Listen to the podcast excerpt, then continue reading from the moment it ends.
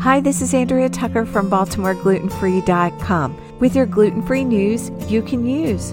One of my favorite infographics about celiac disease was created by Gluten Dude way back in 2013. He polled his growing celiac community, asking them to share their celiac disease symptoms that led to a diagnosis. He got almost 200 responses and created the infographic that I'm referring to that I love to share. It's a graphic of a clinician in a lab coat and the various symptoms that his audience reported pointing to various parts of the body. I especially love this infographic because there are so many symptoms, and he reported the ones that were most common in red. I think this caught a lot of people by surprise because, of course, they think of GI symptoms when it comes to celiac. Just as an aside, I did a little education with a doctor last week, my daughter had a telemedicine appointment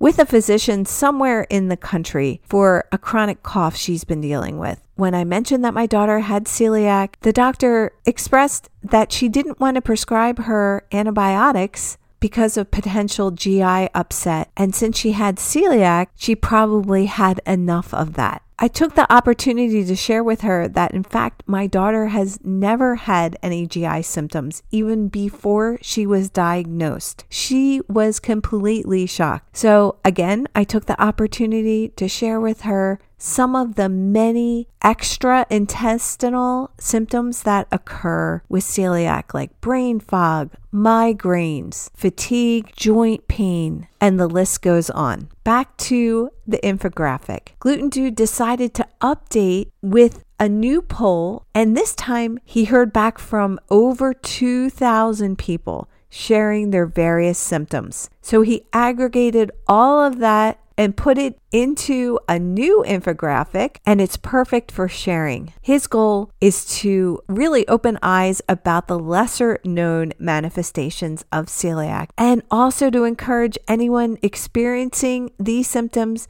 to get medical testing for celiac disease. We all know the diagnosis rate stinks for celiac. It's anywhere from 80 to 90% of people are undiagnosed. It's always been my mission to change that and gluten dudes as well. And he's hoping that this infographic will help. He got a myriad of symptoms reported to him far beyond the digestive system, including fatigue and weakness, dermatological issues. Of course, dermatitis herpetiformis, which is a skin rash, is a hallmark of celiac disease, but there are other skin related symptoms too, including eczema and acne. There's neurological impairments, including headaches, brain fog, and sometimes neuropathy, mental health concerns such as anxiety, depression, mood swings, joint and muscle pain, which are often unexplained aches and pains, dental and oral problems. This is a big one. So, reoccurring canker sores, tooth enamel defects, and other dental issues are common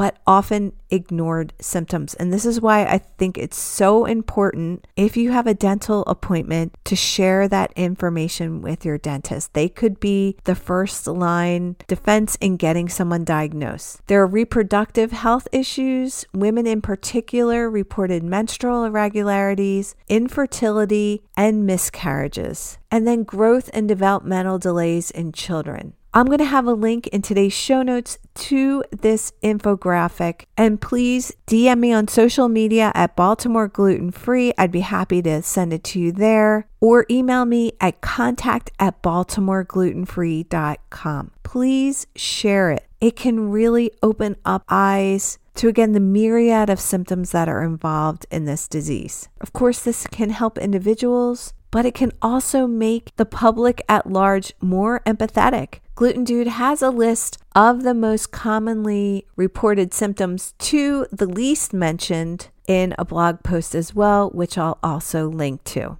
Thanks so much for joining me here today. I hope everyone has a good weekend, and I'll see you back here on Monday.